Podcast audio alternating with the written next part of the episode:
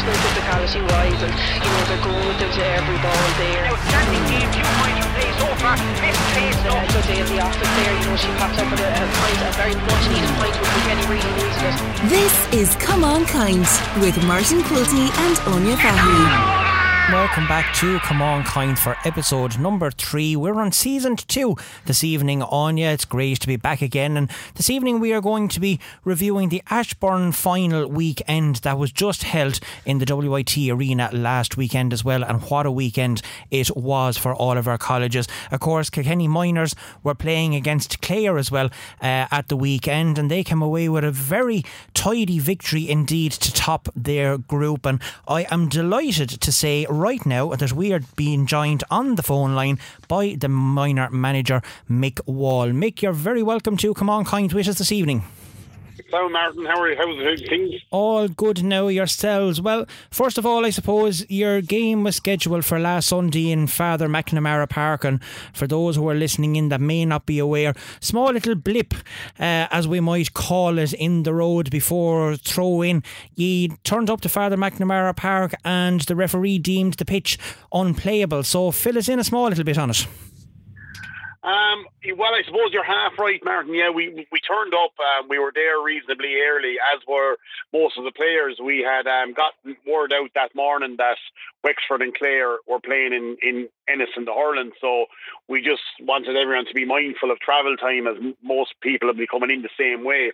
So I suppose most of our panel and management team, I know most management team were there about quarter past twelve the players started to come in from, I suppose, that time as well, and even half twelve, which was probably a little early than, earlier than we'd like. But um, myself and a few, of a few of the lads, we walked the pitch, and um, where the pitch was solid, it was holding water. So, like, it wasn't ideal. There was a lot of big puddles around the middle of the field, especially the goal mouths you would actually sink in. So Clare hadn't actually, they said that they'd got an awful lot of rain overnight. They hadn't actually walked the pitch that morning. And uh, we just asked them, like, what is the hope of getting an alternative venue if the referee doesn't pass the field.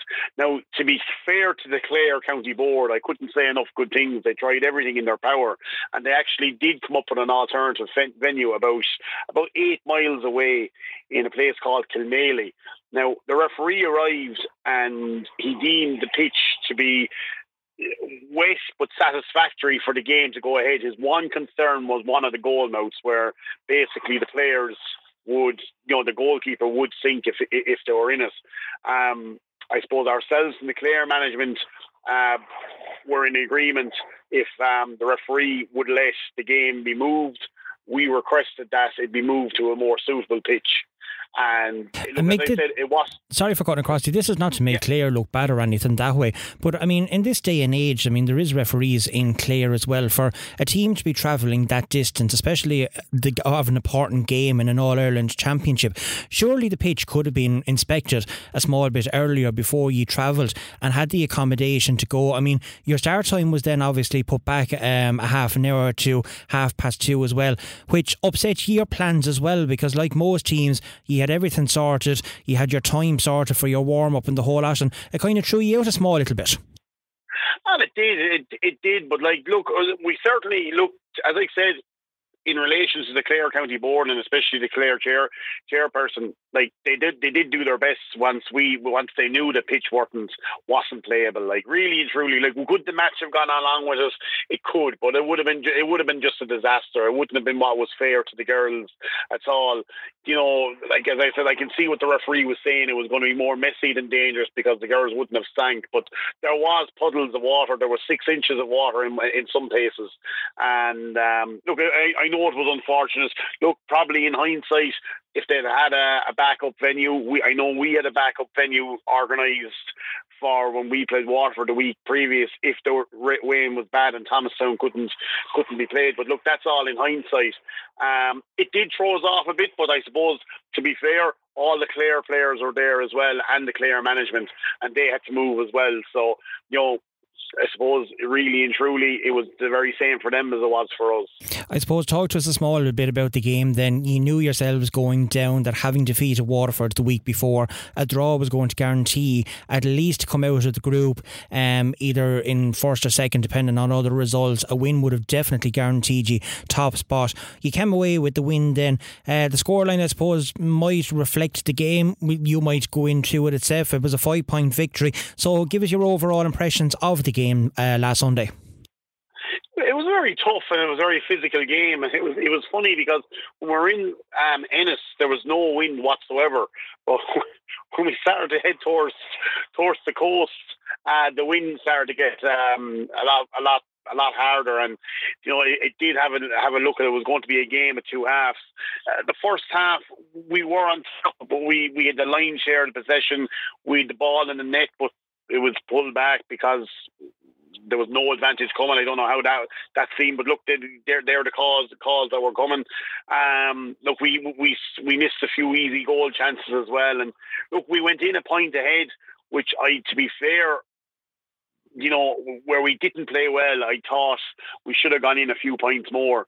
But um, look, the second half came, and I suppose it was tit for tat for maybe the first eight, ten minutes. And to be fair, the girls the girls started to hurl a little bit better then, and the um, score started to come a little bit freer. So I think with about three or four minutes to go, we were six points up.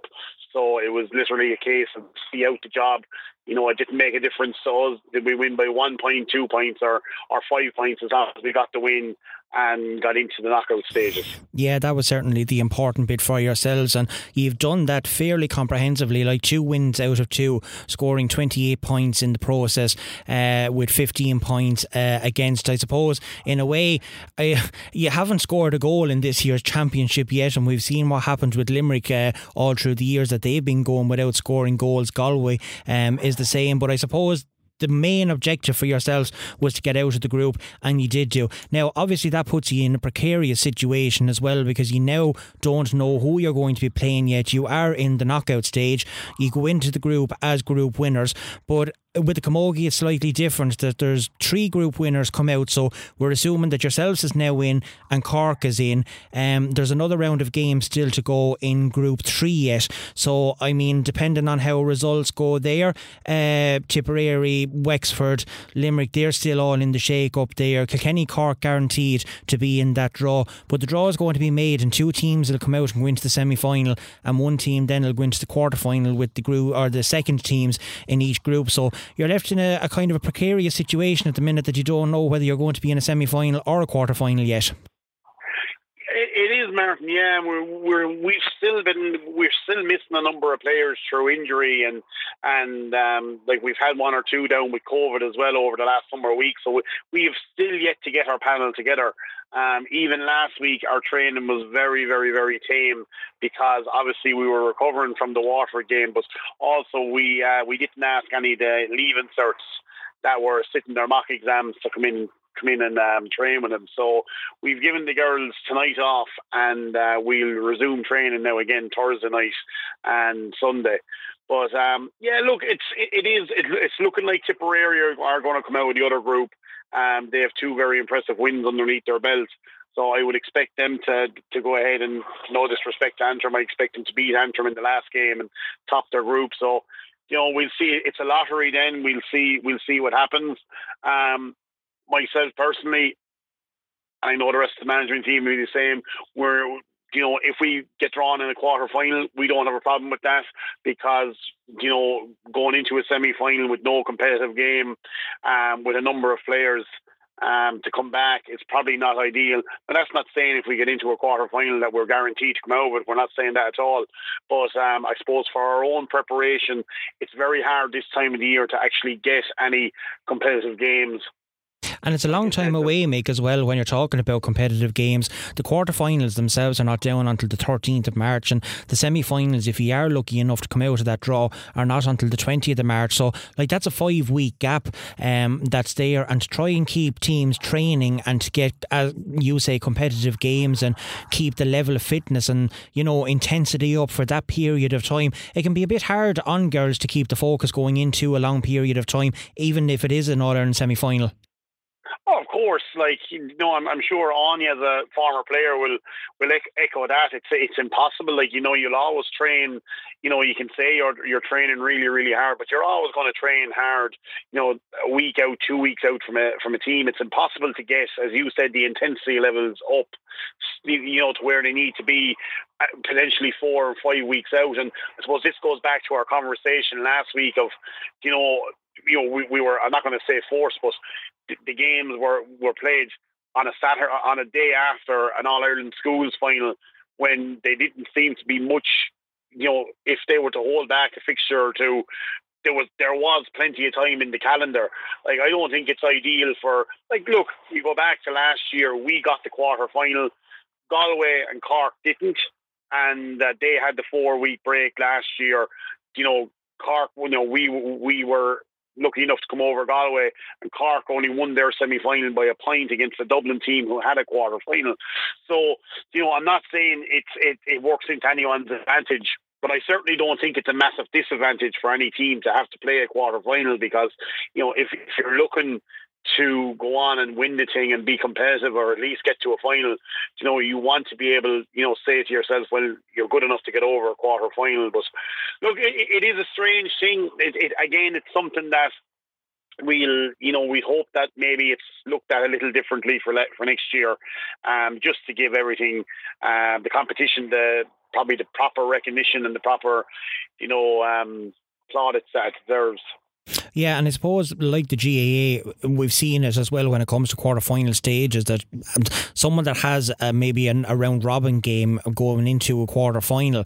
Uh, it certainly helps the momentum for the team going in with it than someone who may have come out of the, we'll say, the Munster final or the Leinster final or whatever, and they're going straight into a knockout game. And there's a huge gap there, sometimes a four or five weeks, depending on when those games are on. So you're kind of in the, the same boat as that. But as you say, you still haven't had your full team together yet between injuries. You know, you said it last week, you had a couple of COVID cases, you had a couple this weekend as well. So, I mean, to get all your girls back and get them training fit, it gives you a length of time to be able to do that but still, I don't know personally if it was me and if I was a manager, I would love to have a quarter final um, and have games going in. Now, there's no guarantee you're going to come out of a quarter final, but at least it's a competitive match before you go into an All Ireland semi final. Because I think a five week gap going into an All Ireland semi final to have a team cold going into it certainly puts somebody at a disadvantage. But that's just me. No, Martin, you're dead right. Like you look at ourselves in Cork now, our, ourselves in Cork. Um, you know, we're finished now, and no matter who, if if either one of us gets drawn in a quarter final, the team we'll get drawn against will have played on the 27th of February, which is two weeks after our last game and two weeks before the quarter final. You know, so they, as you said, they've had that competitive game. They must win it. It's not just to go out and fulfil the fixture. Anyone that wants to qualify now in uh, in either the runner-up positions or the top place position must go out and win their last game. They they then turn around if if we get drawn ourselves in Cork out drawn into the semi-final, we're sitting cold for five weeks and the, the teams that we'll have played will have played two competitive games in that in that space of time. Not one, but two. Their last round game and their quarter final. So so momentum is with that team as well as I was saying earlier. Like they have mm-hmm. a more advantage. You know, I, I won't say it's more of an advantage, but it certainly helps that, as you said, their last game is not till the twenty seventh of February.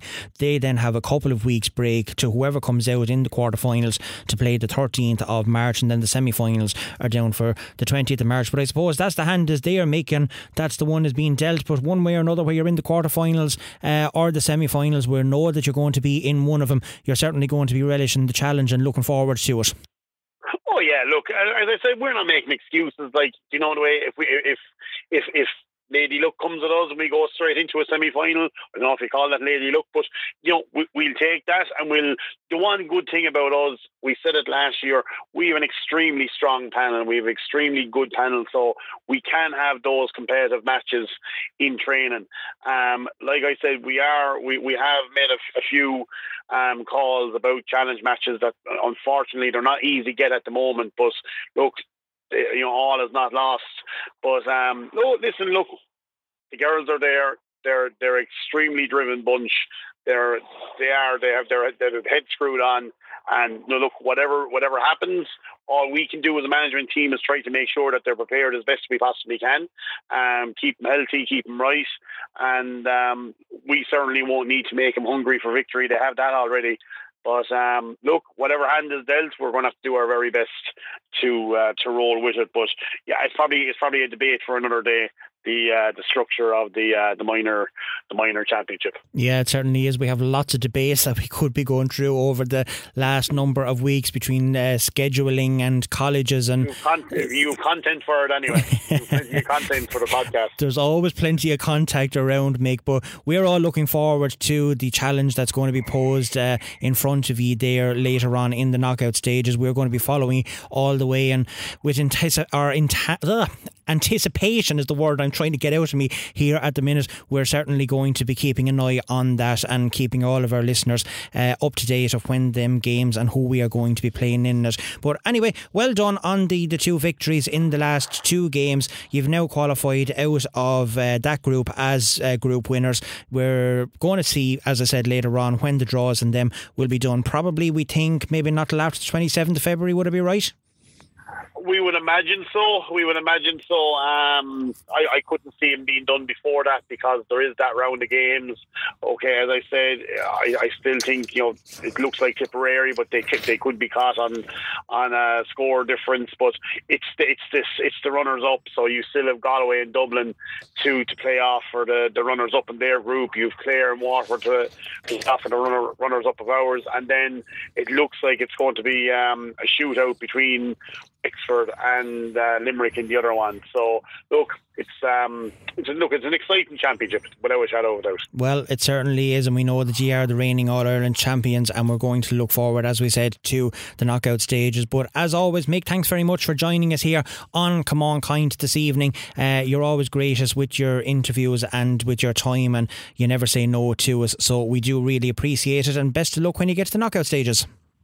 Pleasure, Martin. Mind yourself. Thank you. That was indeed Mick Wall, the minor manager there with uh, Kilkenny, and I'm delighted that I'm joined in studio by my co-host Anya Fahy. So Anya, a good all-round weekend for the minors. Two wins out of two. They come out of that group as group winners. They go in with Cork, but there's still a few matches to be played in them groups. Um, I mean Dublin and Galway. Who would have thought Galway would be bottom of the group with Dublin uh, in that group? Cork coming away with two wins out of two. So we'll start with the Kilkenny group at the minute. So Kilkenny uh, go out of that as group winners. There is a game to be played between Clare and Waterford next. Both of those are winless at the minute. So I suppose out of those two teams, who do you fancy to come out as runners up to ourselves in that group? Like, I suppose the way you're kind of looking at it, and I suppose we probably you know don't get the opportunity to see enough minor games realistically throughout the year, especially from other other um, counties.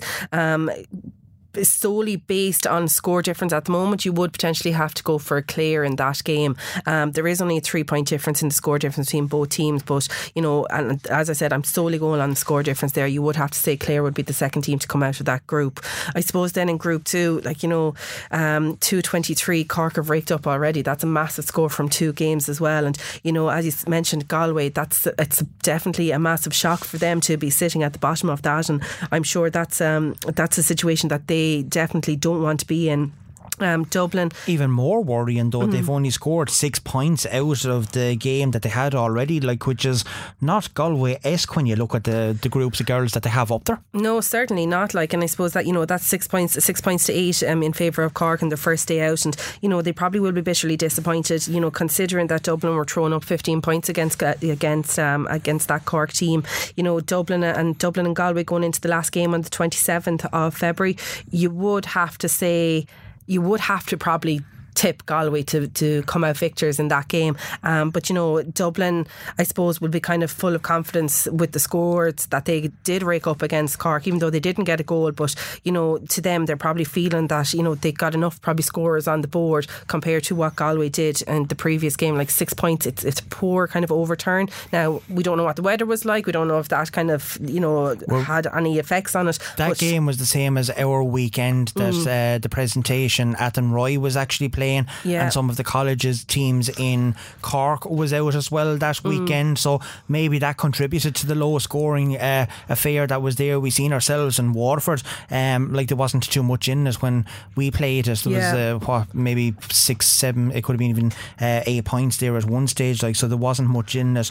Um, but even so, like for a Galway team, you know, only to be scoring six points in one game and to be at the bottom of the table with a minus two, uh, actually scoring difference because that goes mm, whatever way that they're doing it at the minute. But um, so you're fancying Cork and Galway to come out of that group. I would, you would be kind of expecting Cork and Galway, and uh, just as you mentioned there, yeah, definitely, I would imagine the Prez um, paying Loretto on Saturday had something to do with, um, you know, probably girls being very tired. Um, Possibly fully drained from having to play a match the day before because we all know that game went to extra time and then went to um, a free shootout there. So yeah, you would be expecting Galway to come out as the second team in that, but Cork are definitely cruising. You know, they're sitting happy there and they don't have to worry about it. They can just, you know, go back to the drawing board and focus on themselves, like Kilkenny can over the next couple of weeks.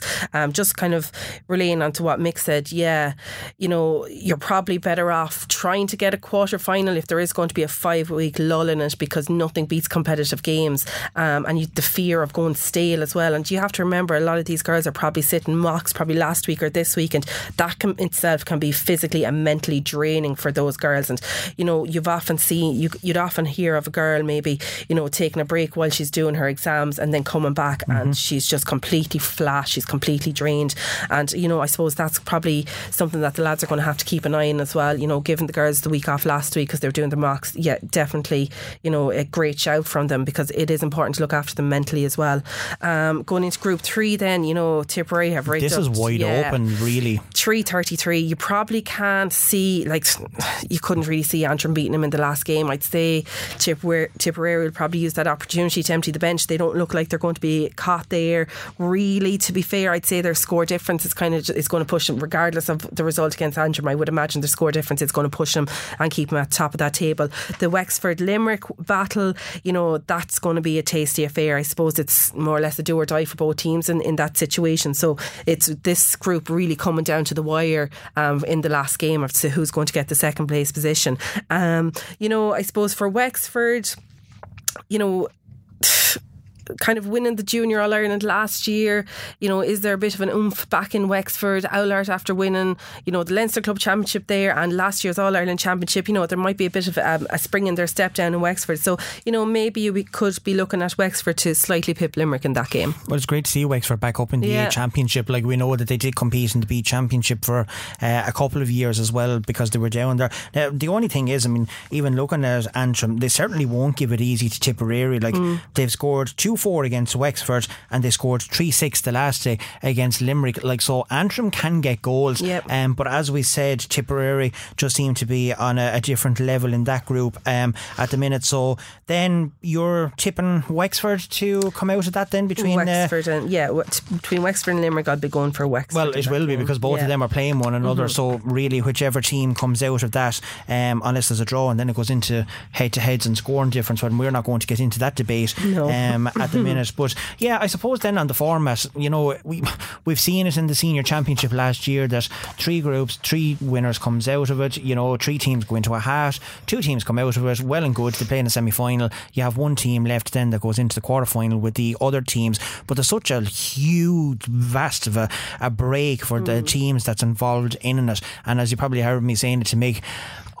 What's your opinion? Like, would you rather see them playing in a quarter final and have a bit of momentum going into the semi final, or give the girls that bit of a time to gel better? Maybe you know, as he said, he hasn't had his full team together yet, um, and try and get that couple of weeks to get and perfect everything that he wants to do.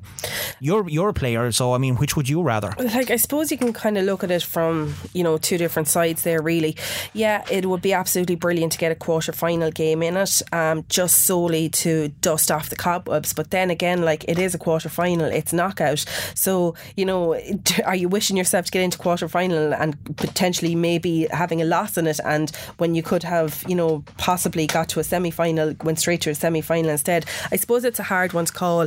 Um, as a manager, you know, you'd love the opportunity to say, yeah, you went straight through to a semi final and to be great. It's kind of like one less game you have to worry about, one, you know, less 60 minutes that you have to feel that you feel you have to get over. Um, but then on the other side of it is not having a competitive game for five weeks. You know, there's going to be serious rust going into a game. Yeah, the it's a huge gap, isn't it? Yeah, like it, it's very, very long. And then to me, and this is just my opinion. Um, I just think I just think the way it's structured is a bit. I personally, I think it's just a bit crazy. I know, like, okay, just looking at the minor uh, minor setup there at the moment, you've got ten teams in it.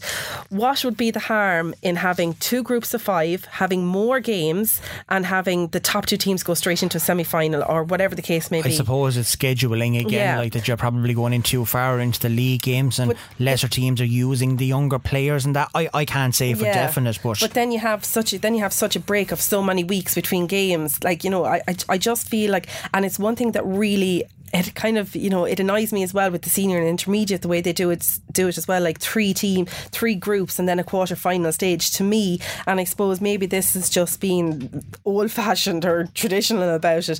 If you're going to play in a quarter final, there should be four groups, and the top two, like you know, the the, top the top two teams go into the quarter finals. You know, first plays eighth or whatever the case may be. Personally, I think that's the way it should be done.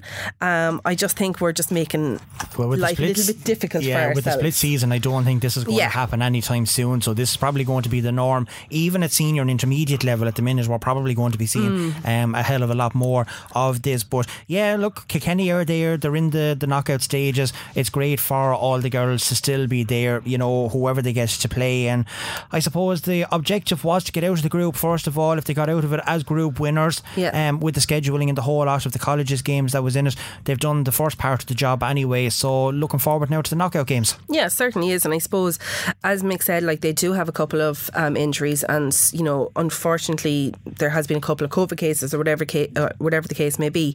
So it does give them ample opportunity to get their girls fully recovered.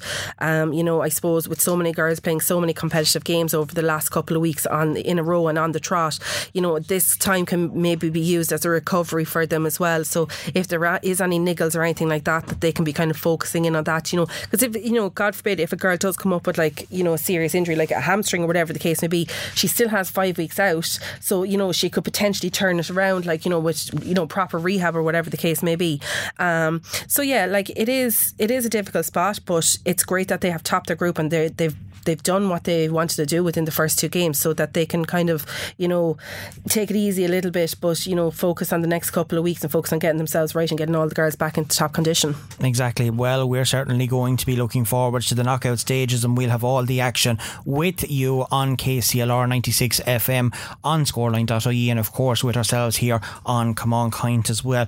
The other big uh, part on you that was on last weekend and we know that you were down in the WIT arena was the CCAO third level colleges Ashbourne Cup final weekends. Of course, the games were played last Tu- last Wednesday night, last Yep. Tuesday and Wednesday night. The semi-finals were played. I know it was a double header in Piltown. that went down to the wire. DCU and UCD came out of it.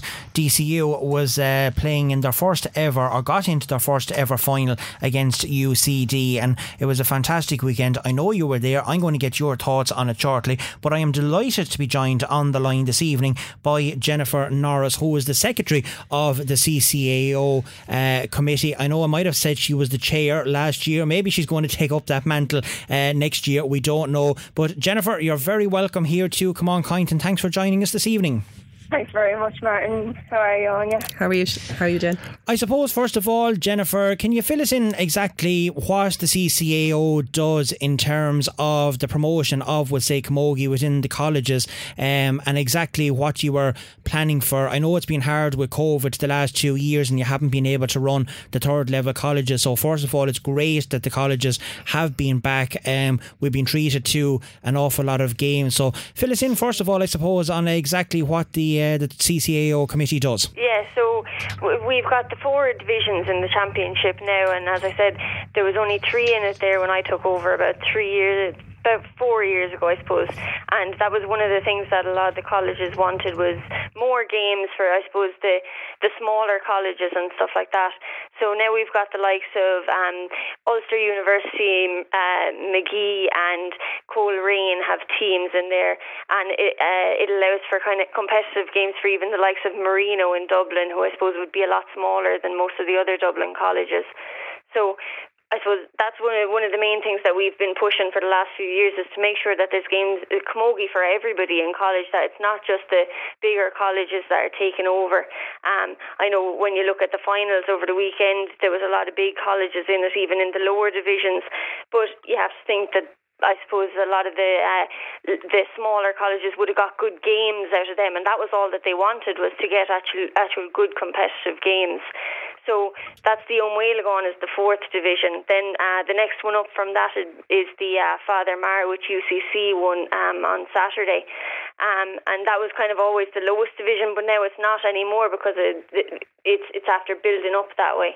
And I suppose uh, then after that you've got the Purcell and the Father and the Ashbourne, which are I suppose the most the the most uh, famous of the of the competitions. And um, yeah, the Ashbourne would have been, I suppose, the yeah. Super Bowl of colleges in terms of playing in that. Um, I know during COVID, when you started the competitions, when you were able to back last September, when you started the, the league format, and that you didn't know, I suppose, whether you could have had crowds, um, and there was no venue put on the CCAO finals as it normally would have been. Yeah. Like for a lot of people, you know, you play your semi-finals and your finals over a big weekend that you get all the colleges together in the one spot. And myself and Anya has has been speaking about it before. Um, I suppose, though, you were lucky enough to be able to get into the fantastic facilities in the WIT arena for uh, last weekend. So I suppose just the logistics of it then for yourselves. Um, how do you come to decide where a venue is going to be uh, held or that where you're going to hold finals and hopefully that you can get back to the same format that you had with the semi-finals and the finals all in the weekend for next year? Yeah, well, certainly that'd be our aim for next year to get back to that weekend fixture. It's always such a big deal for everyone in the Camogie calendar, so we would love to get back to that next year. But I suppose this year was a very, very different kind of a year to, to the rest of them in that we didn't have a clue what we would be able to to uh, what way the competition would would look.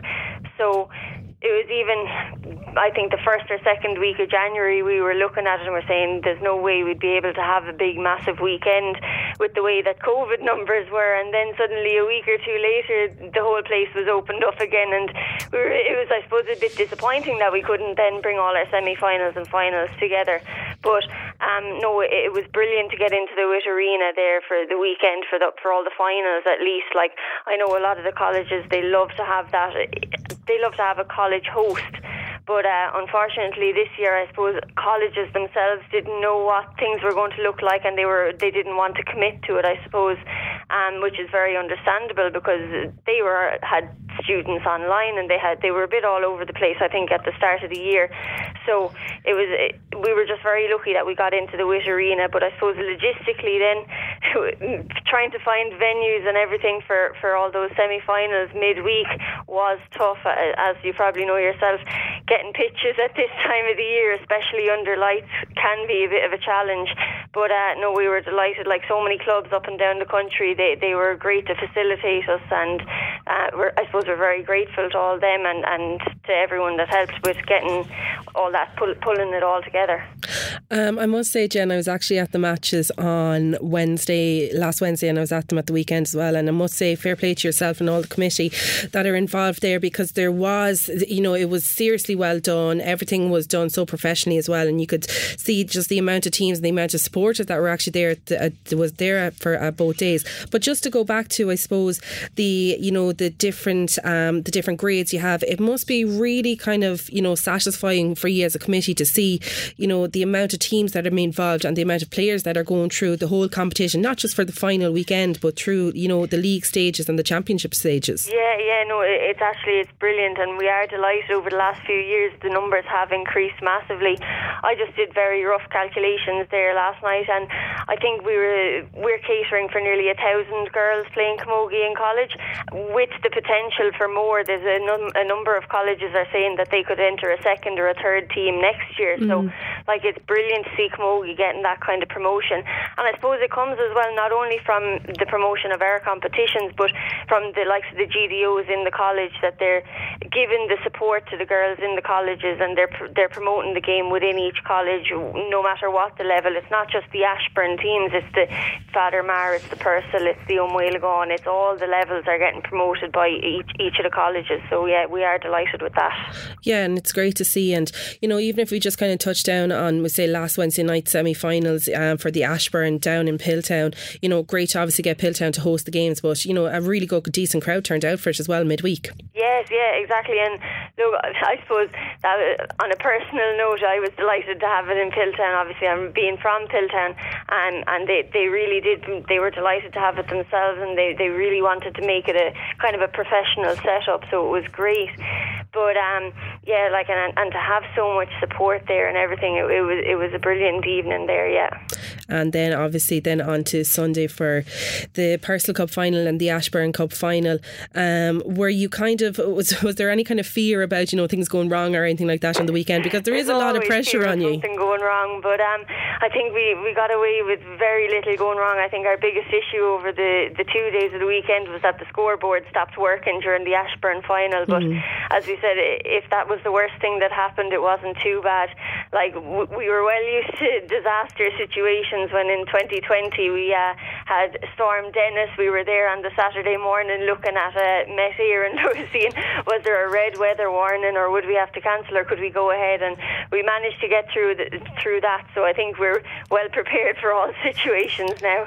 I know I was at Storm Dennis that day and I got absolutely soaked yeah, on the yeah. sideline on the Saturday. So yeah, that was amazing that you were able to keep the the show on the road for that day. But um, I suppose logistically then uh, as well, Jennifer, just on the day. Um, I mean, when you had no venue or such and you were spreading it out then over the weekend, it was great that the WIT then was able to come on board with you. I suppose that was a great help to yourselves having Katie Redmond as well on your committee that maybe she was able to get a small little bit of pull to try and get the, the venue for your finals. Exactly, exactly, because like the WIT Arena there, they had the vaccination centre and everything. Like uh, for a long time, they were saying they wouldn't be able to, and I suppose we were just so grateful then in the end. And yet having Casey there to, she she had the whole show running herself down there. I think along with the rest of the uh, crew in the WIT Arena, like it left very little for the committee to do. Like we we basically just had to show up, and it was brilliant in that sense. They they really they really run a, a good show down there. It's great. Yeah, it's a fantastic facility. In fairness, I suppose looking at all your social media uh, outlets, then as well. In fairness to Jack, he was very good, and he even provided us with stuff for uh, the Come On Kind podcast for last weekend for a preview of the upcoming games as well, which was fantastic. The document I've never seen it coming out so well, and every bit of information that was in it. So fair play to you. You do some work and the promotion of it. I suppose two things just before I let you go. Number one, um, a bit like the higher education in the GAA, an awful lot of games have been streamed live this year when it came to Fitzgibbon Cup and Sigerson Cup finals or semi finals, even even during league games. So is that something that the CCAO might be looking at of maybe hiring uh, a crew um, and getting a couple of uh, professional, we'll, we'll call them professional commentators in to maybe highlight the sport a small little bit more and get it out in the public eye next year? Yeah, like ideally, I suppose, just to go back on what you said about Jack, first of all, he, he I've never seen a more uh, enthusiastic PRO in, in a, any club or any setup. Like uh, he's and he managed to do that while he was managing UCD to, uh, to get to the Ashbourne final as well. So fair play to him. But um, on, on the streaming side of things, like I suppose we were delighted this year for the first time ever. We streamed the Purcell final. All all up until now, it was just the Ashbourne final was getting streamed. So we we did that this year, and ideally we would love to get more and more of our games um, out on on the streaming um, services. But like, I suppose you know yourself, anything like that, it takes money and oh, it does, and it's not cheap. We don't have that kind of backing at the moment. Um, it, it, sponsors or anything like that at the moment. We're just we're working off of fees from the colleges and whatever we get in on the gates on the final. Well, so this is your opportunity now because this goes out to many a listener all over Ireland and the UK, even abroad. You know, you might get a benefactor out in America that has somebody involved somewhere along the line. So but if you want, plug plug away, Jennifer. That'd interested in getting involved because, as I said, the more the more backing you can get, the more you can do with your competitions, and the more uh, the more you can push it out in front of the wider audiences. Exactly. And just to finish up then with yourselves, we know that you put up a post after the weekend. I suppose you were absolutely wrecked after a huge weekend in a couple of months. Five years over and out was put up on your social media account uh, with the profile picture of all the trophies that was there as well. So I take it your five years as secretary of the CCAO is uh, completed, so you can't go into the sixth year, unfortunately, with the rule. But have you an eye on maybe the chair's job for next year? I, I don't think I could fill Michelle's boots now, but um, look, it, it, we need to get uh, uh, plenty more people involved as well, and hopefully we'll get a few nominations from the clubs, and then we'll see what happens at the AGM in the next couple of weeks a politician's answer if ever I heard it. So that was definitely not a no. So Jennifer Norris may be in the running for the. I, I said chair, but it's actually the president of the CCAO to give it uh, the proper title. Be following in Mammy's footsteps. Uh, I'd say she's after giving you a few tips now in all fairness of what to do. Oh, she has, of course. Well, anyway, congratulations to yourself and all the CCAO committee for the wonderful work that you do at the third level colleges. As we said, the promotion of it has gone up two, threefold in the last number of years, which is credit to yourselves and for being able to get it after a two year break back uh, and having the finals in the WIT arena, which you did do last weekend, and having the two main competitions streamed as well, which was fantastic. And we look forward to uh, more ongoing work with yourselves, Jennifer, with the CCAO and certainly, if we're still here next year on you with our podcast, we will be previewing uh, and maybe even getting a live podcast, um, if possible, from the CCAO venue, wherever that's going to be next year. Do we have a venue, by the way, for 2023? Not as of yet, no. That's a pity. We could have had an exclusive here on Come On Kind. But anyway, Jennifer Norris, Secretary of the CCAO Committee, thank you very much for uh, joining us on uh, Come On Kind here. Um, and if you do decide to go for the presidency next year, the very best of luck with it. And we'll look forward to working with you or whatever committee is going to be there in 2023. Thanks very much. That was Jennifer Norris, the CCAO, our Secretary of the CCAO Committee with the third level colleges. And on you, we know that you're mad to get talking about the game. Uh, we've had a lot of uh, Kilkenny interest over the weekend mm-hmm. as well in the uh, the Ashbourne Cup. Not very often we haven't uh, senior or intermediate intercounty matches to be talking about, yep. but we are certainly going to. You were at both finals on Sunday. Two great spectacles, from what I believe.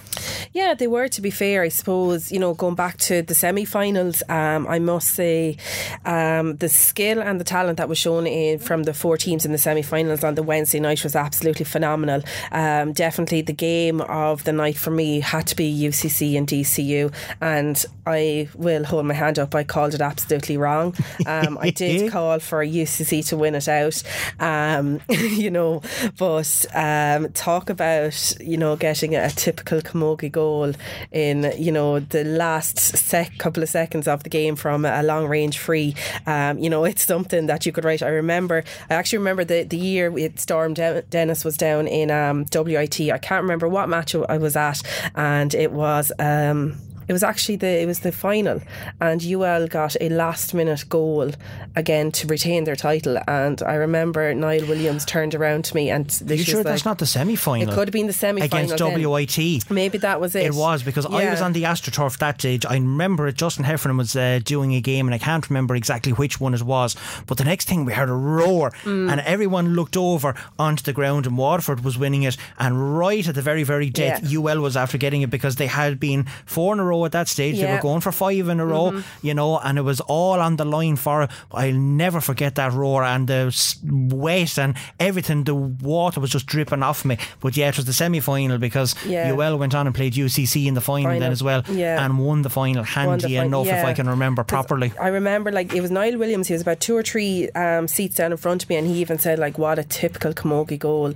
And then the other night in the semi final again UCC and DCU he actually happened to be just standing over from me and he just look you know the way you kind of like nearly in disgust or kind of like throwing your eyes up to heaven he just happened to look turn around and I just happened to be kind of just looking around and he was like Another typical Camogie goal, and that's what it was. It was a typical, and it's no disrespect to the girl that took the free. I'm sure she, obviously, she was going to take it, um, hand and all, like it was, but it sent the game then to um, extra time. Um, and you know what? My heart kind of went out for DCU after the final whistle of normal time because I was like, I was fully convinced. I was like, I think UCC have the momentum now to go on in this game. Um, but know, they dug their heels in and they got the victory, two points. But it was an exceptional game of Camogie. I have to say, it was without a doubt for me the game of the night. That was just it. To, to be honest with you, even after this, even after the finals the weekend, that UCC and DCU game was the game of the the whole week for me. It was absolutely phenomenal. The skill and the talent that was showed was unbelievable. Then we had obviously um, Mary I were taking on UCD to be honest with you, yeah, affair. UCD were just in a different class of their own, and um, I did think that they would massively put it up to DCU in the final. So then we went off to the final anyway. So just a little bit about the Purcell Cup. I just thought, you know. Obviously, a great achievement for um, the Technical University in Dublin. Um, if I can recall, I think that was their first year in at this level. I'm not 100. It's a relatively new college as well, as far as I'm aware. And you know, Kilkenny had one representative in it, and Sophie O'Dwyer. Um, so great to see her getting it. I suppose. Um, you know, for the per- Uh, I think Ruth Ryan was on that too. Mm, That's the blue, that's the blue jerseys that won that final. No, we'd one Kilkenny girl, Sophie O'Dwyer. Yeah, Sophie O'Dwyer is the only Kilkenny girl there in that. I think Ruth Ryan was she in um she was with TU Dublin. oh well, she's not- Definitely, she's not on the programme. Okay, No. I must check that. Yeah, um, the NUIG Galway were absolutely bitterly disappointed after that game. But I have to say, for such a young player, to me, and this is no disrespect to any of the other girls on the NUIG Galway team, it was Tiffy Fitz against the Technical University in Dublin. She was everywhere. She was commanding everything. She was taking their frees. She was taking their sidelines. You know, there was some opportunities where, you know, if they had someone inside, um, you know, that had that killer instinct, you know, that they, you know, sh- that when she was delivering the ball in, it would have made a difference. You know, they were, I suppose, they were five points to four going uh, in. A, were five points to four going in uh, um, at half time, but then the Technical University of Dublin just came out and absolutely blew them out of the water. There was a Niamh Gannon there from Neve Jude Club, and what that girl could do with a sliotar was absolutely phenomenal. She scored an absolutely marvellous wonder point. Um, you know, went the whole way up the line. I think was it Ray Byrne or Jerome Quinn. One of them has a video on it, so if anybody can get a look at it on on, on social media, do because it was absolutely brilliant. Um, but yeah, you know, it was good, good competitive game there. Um, huge congratulations to the the Technical University there, Dublin.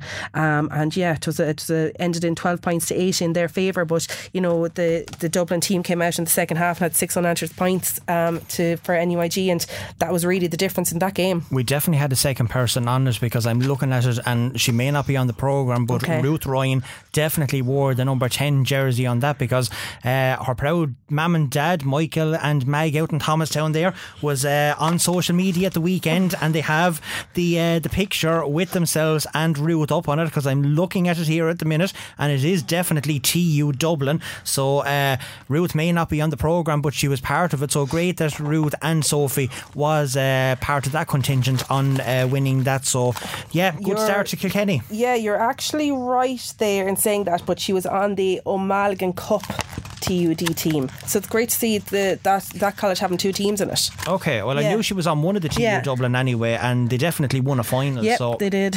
They Um, yeah, so they that was the O'Mallan Cup that they had won there, and then they obviously must be their senior team. Then obviously went on to win the uh, Purcell Cup. So yeah, great so- treatment for them. yeah. yeah, absolutely brilliant. So we were right, just two Yeah. different teams. Two Okay, different we're, teams. We're, we're still okay. So But it goes to show like the amount of teams that some of the colleges are having. I think UL had three teams this year involved um, at you know all the different grades, which is great to see. Like you're talking the bones of maybe what 120, 130 girls, you know, playing for one college, which is phenomenal to see. And I suppose when Jen was saying that they cater for over a thousand players, you know, it definitely shows that Camogie is heading in the right direction. Can I ask you as a player, and Yeah. you've been to college and you've been to WIT and the whole lot, right? You're with, we'll say, the minors. You're with the county team. You're mm. playing club. You, you might not even be with the county team. You might be with a club team. Does where success in the Ashbourne Cup lie in the last couple of years? Determine where you might go as a Camogie player to pick a college. You might not pick the college for a course? Are you going to play camogie with a certain college? And it's not a trick question or anything. I'm, I'm just intrigued to actually know do players actually pick the colleges? Like, I mean, you take it, right? I mean, a lot of players will go to Kieran's College, right, as the secondary school, the boys in Yeah. Kilkenny. Uh, You know, they may not go to the CBS, they go to Kieran's because Kieran's has the tradition of winning finals and the whole lot, and it's classed as a hurling uh, school. Yeah. So does the same apply with the colleges? Uh, you picked WIT, they were successful um, in the couple of years leading up to it. We see that UL had been successful with the last number of years. They were after winning four or five in a row. A lot of players then went and to UL. Now, maybe it's a coincidence that they were doing the same course, but is it a factor? I think more so for hurling than for camogie, it is a factor. And I'll one thing I will say about for camogie, and you know, especially for any young girl that I suppose is in the middle of doing their leaving cert and they're filling out the CAO forms, whatever the case may be, and if they're so completely driven and they're infatuated with the sport, and you know they're really playing at the top of their career, and you know they're a player that you know colleges are basically going to be begging to come to them. A lot of it, I think, does fall on the grounds of if they're being offered a scholarship to go to the college, and I think that's a big thing. Um, I do think. I do think, you know, camogie players are more inclined to potentially go to a college where they're being offered a scholarship to play camogie as opposed to going for the camogie team. Okay, so sense. yeah, so and, I'm not saying any college is doing this now first before I start getting complaints or anything Mm-hmm. sent in to me. I'm just intrigued by all this. Um, so you're with, would say Kilkenny or Waterford, Clare, whoever it is, and you're playing very well at minor level, and the college comes to your attention, right? Yeah. You've come to the college's attention. You're very good. Do they then get onto that player and say, "Look, this is blah blah blah from UL, DCU, whatever. We'd love to have you playing camogie with us. We're willing to give you uh, a scholarship or whatever that way." Is that how it's worked? I don't think so. I think, you know, what really happens is when girls are filling out CAO forms, you know, I suppose if their name is kind of out there in the media and you know they have a big name in camogie it's obviously going to go straight to you know the GA office within the college and they would probably then make contact to say maybe apply for a scholarship or whatever the case. Now I'm sure there are now I'm not saying there is, but I would imagine that some colleges do approach players to see um, to see if they'd be willing to come and play camogie. Like I suppose you have a lot of girls maybe doing masters or doing part time courses that would be influenced from that kind of a perspective. Um, you know, I do think I do think a lot of it does fall on the grounds of the scholarship because scholarship is a massive thing um, for any player to be able to get. You know, it could be you know funding their accommodation, it could be funding you know fees or whatever the case may be. It, it does help. It goes a long way for everybody, and it's not just a sports scholarship. It's any kind of a grant that anybody's receiving. So you know, if a player does get the opportunity to go to a college and she receives a grant, they are going to take it. You know, I was, I was.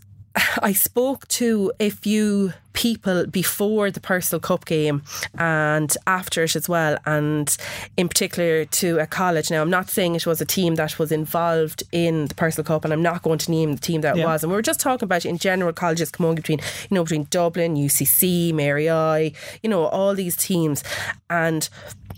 I was very shocked at one point to hear that um, a particular team, and I'm only saying this particular team, I'm not going to say who it was, obviously, but I was very shocked to hear that they can't even get a ground to train on because they're a camogie team.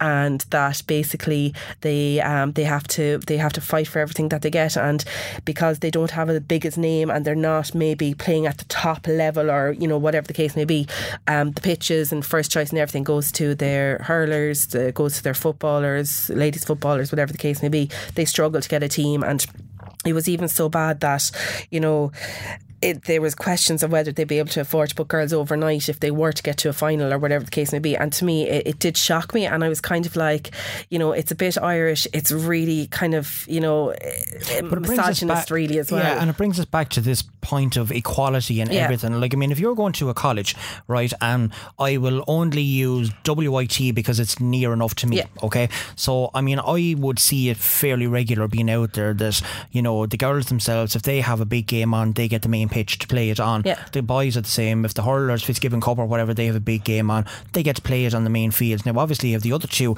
outside, it's probably the same in UCD. But I was watching the UCD Fitzgibbon Cup game, and I think actually it was UCD and NUIG that they were streaming um, live, and they were playing it. So now, obviously, this fixture schedule was put at the same time. UCD had two Camogie games on that night as well. One of them was played on the AstroTurf out the back because I remember watching uh, Jerry McGough because he's run actually reminded me of himself. Um, and I texted him, and he was actually refereeing that game that night. And the other game was played on the pitch out to the left of it. But the Dave Billings Park pitch, which is the main one in UCD, the Fitzgibbon Cup game was on it against NUIG because it was being streamed live. And obviously, because of the two schedulings, but there you go. It just proves the point. Like this, you know, if It, it does prove a point, and I think you know there's a big gap still there between the equality. like, there's there's a massive gap, and like, to be honest, with you, I was very shocked when I heard about this by this particular college, um, because I know when I was in college, like they were definitely one of the teams that you know were always at the top of their game, and I suppose maybe because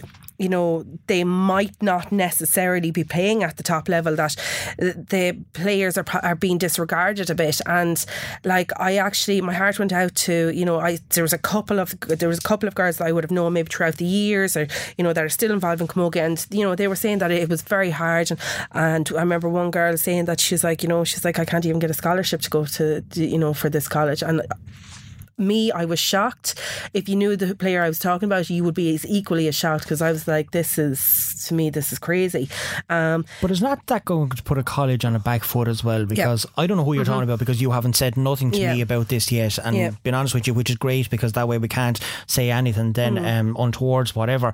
But I mean, you take a college that's doing something like that and this player, she's going to go along as well as any other player that's there and say, look, whatever the hell you do, don't go to that college Yeah. because we can't get a pitch to train on. Mm. There's no backing to play camogie here. So unless your course is really what you want to do, Yeah. to go there. But if you want to play camogie or sports or whatever that Mm. way, stay the hell away from it because you're not going to be treated equally. Oh, it's definitely going to happen, and especially if you know, especially when it comes to courses that are, you know, in a lot of colleges, like you know, maybe like an arts degree, for example. You know, a lot of colleges offer that offer that course. So if um if said student was doing an arts degree and she was maybe given an opportunity from another college, you know.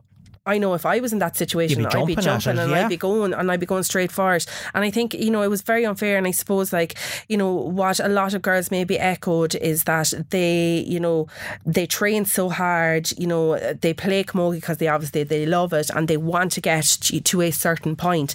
And, um, but very hard when they don't have the full backing of the college. It really, Yeah. really is. Well, two teams that certainly do have backing of colleges is DCU and UCD, and you Mm-hmm. were watching the Ashbourne Cup final. Very first time that DCU got to the final, and on their first final appearance, they go along and they win it. There was 11 players from Kilkenny Mm-hmm. on the panel. I don't know exactly how many of the 11 started. You were at the game, you might be able to fill us in uh, with it, but there was players on the panel from Piltown, Dicksboro, Windgap, St. Lachtain's, Conahy, James Stephens, Barrow Rangers and Young Ireland's. And we have to give a special mention, of course, to our own Niamh Deely, who plays with the senior team. She was awarded a player of the match in that game. So uh, an outstanding uh, all-round display from Kilkenny girls, from DCU and deserved winners by all means. Yeah, absolutely. Six girls started for Kilkenny on the on the DCU team, um, and Shauna Tracy came in as a sub there. Um, Niamh Deely, wow, like wow. Eh, like no words like if the ball was within a hundred meters of her it was like it was literally just drawn to her straight away she was everywhere she was winning ball that she had no right to win um, she was just phenomenal. She took the game by the scruff of the neck. It was, it really was the Niamh Deely show. She like. If you were to look for a performance that was 100% perfect, that was it. She was absolutely immense. She was down in her full back line. She was, uh, you know, starting at centre back, commanded the whole thing, driving forward, getting back, getting the hooks, the flicks. You know, if if Kilkenny are ever needing a, a number six uh, at senior level, to me, she's there. Like she was absolutely phenomenal. She couldn't, you could not fault her. She did everything that she was asked to do, and she was just, she was just exceptional. Um, well deserved of the player of the match. You couldn't give it to anybody else. You know, I think there could have been a riot in a WIT on Sunday if anybody else was to get it because she was just absolutely phenomenal. She was brilliant. Um, also, shout out to Jane Cass was excellent as well. Kira O'Shea brilliant as well. All the Kilkenny girls had a great game, but DCU just from the get go, I suppose the first ball that was thrown in uh, Myra Barrett from UCC got the first ball over the bar. Next thing, Steffi Fitz got a ball, put a ball over the bar, and just from then, DCU just took off. They had nine unanswered points, I think, in the sorry, yeah, they had seven unanswered points in the first half and, and ended up the ended up the first half nine points to three and there was no coming back for UCD they just their backs just fought so hard the whole way through the game. It was like that there was only a point in it for the whole 60 minutes that they just kept going and going and going. It was um, an absolute perfect performance from them all. Um, speaking to some of the girls after the match spoke to Jane Cass after it and she was just kind of saying that you know probably having, you know, gotten beaten with Dicksboro against Oulart-The Ballagh. This is the lift that they needed, that the girls have been working so hard. I know Seamus, and I'm raging because I had did an interview with Seamus and something happened and it cut it. But the interview he gave was phenomenal. It was really good. Like, and he was just saying that these girls they work so so hard. You know, he's a former DCU student as well, and just to be able to come back and kind of maybe give them something, um, you know, it was excellent. And then obviously Roisin Breen, she's won four as a player, and now she's won one as a, as a lector.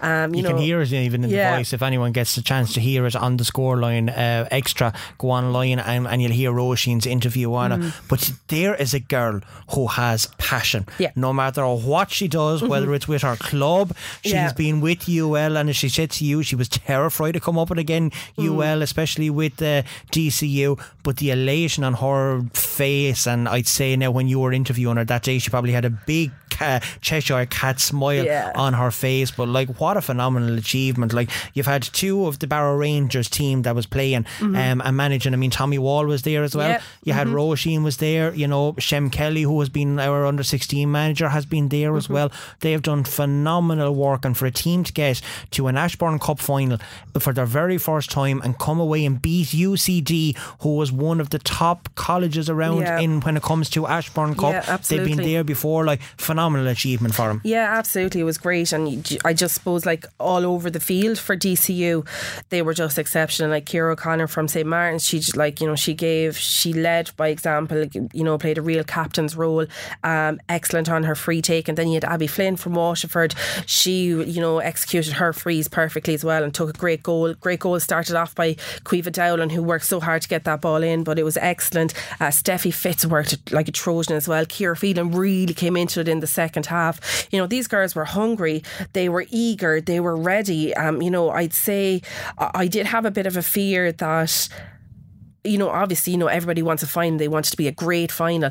And you know, I think I kind of had a fear that maybe would the UCC game go against DCU, the fact that it was very, very tough. It was mentally, it was physically draining, I would imagine, considering the win that UCD had had over Mary I. They probably were, you know, they were a lot fresher and, you know, recovered a lot better from it. But DCU, there was nobody in this country. I would put, I would put any men's senior hurling team up against DCU last Sunday, and DCU would have come out on top. They were just phenomenal.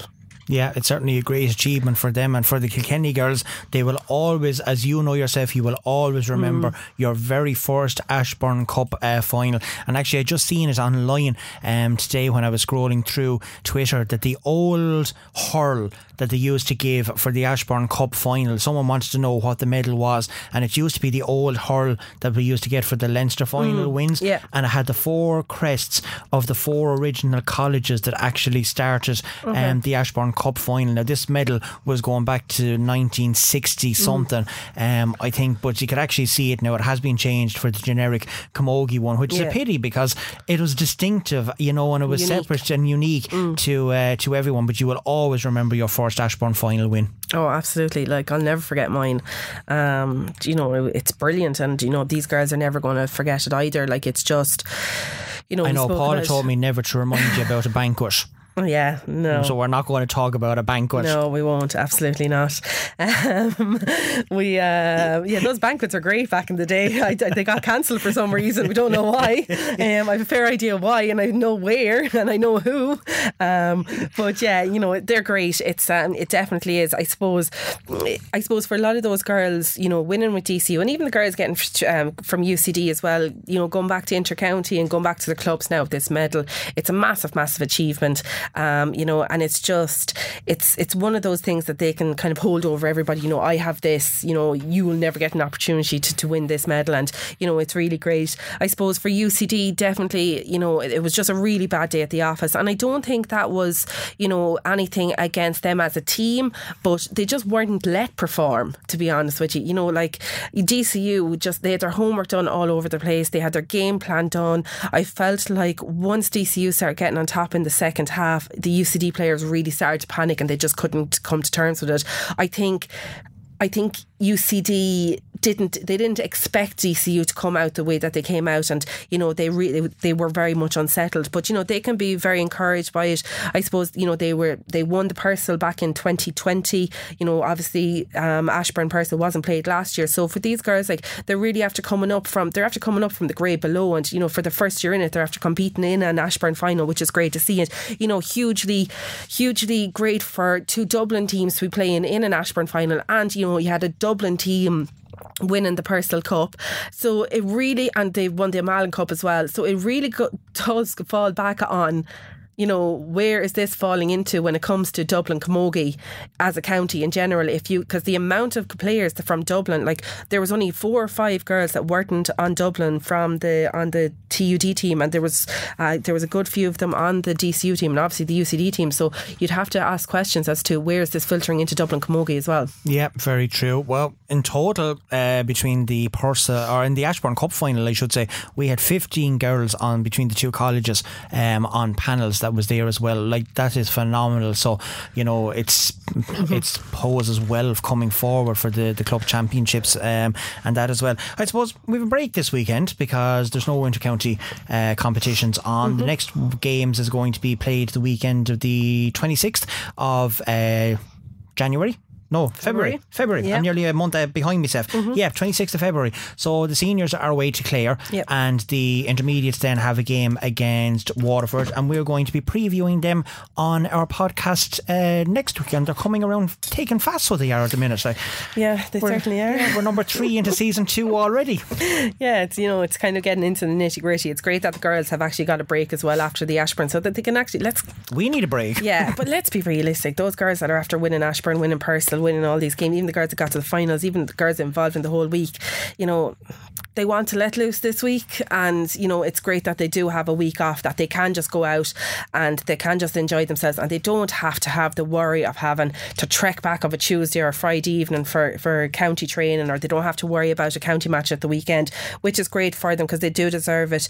You know the the the commitment and dedication that goes into colleges camogie from everybody. Oh, it's phenomenal. It's it's great, and you know my heart did go out to Jack Dunphy after the after the match. I was doing an interview with him, and you could just see he was absolutely shattered from it. And Well, between the PRO and I mean, in Yeah. fairness to him, I, I didn't see the program. I only saw the one online. Yeah. But the amount of work that actually went in it, and you've seen the the file that he sent me last Yeah. week, like for the previews and the whole lot on it. It was absolutely immense. So Mm-hmm. you can only imagine uh, the work going on behind the scenes uh, with it. But overall, fantastic weekend for the the third level colleges. Yeah, fantastic weekend for them all, and you know Jen and um, everybody involved can be very, very proud of themselves. You know, it went off without a hitch.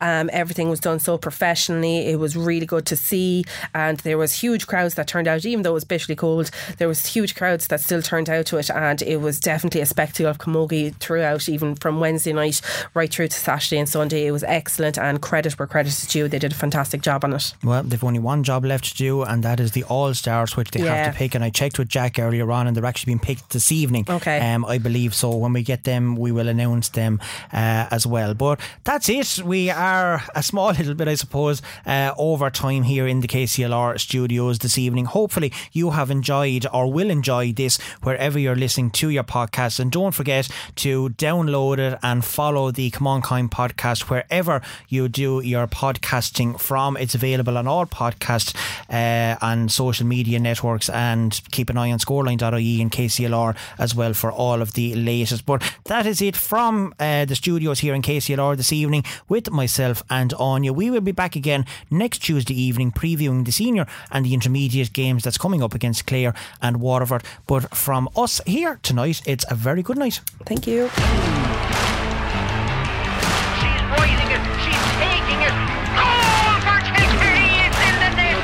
They're, they're matching their physicality wise and, you know, they're going with them to every ball there. Outstanding game. Two points from play so far. Fifth place. A No. good day in the office there, you know, she popped up with a, a pint, a very much needed pint with Kenny really losing it. This is Come On Kind with Martin Quilty and Anya Fahy.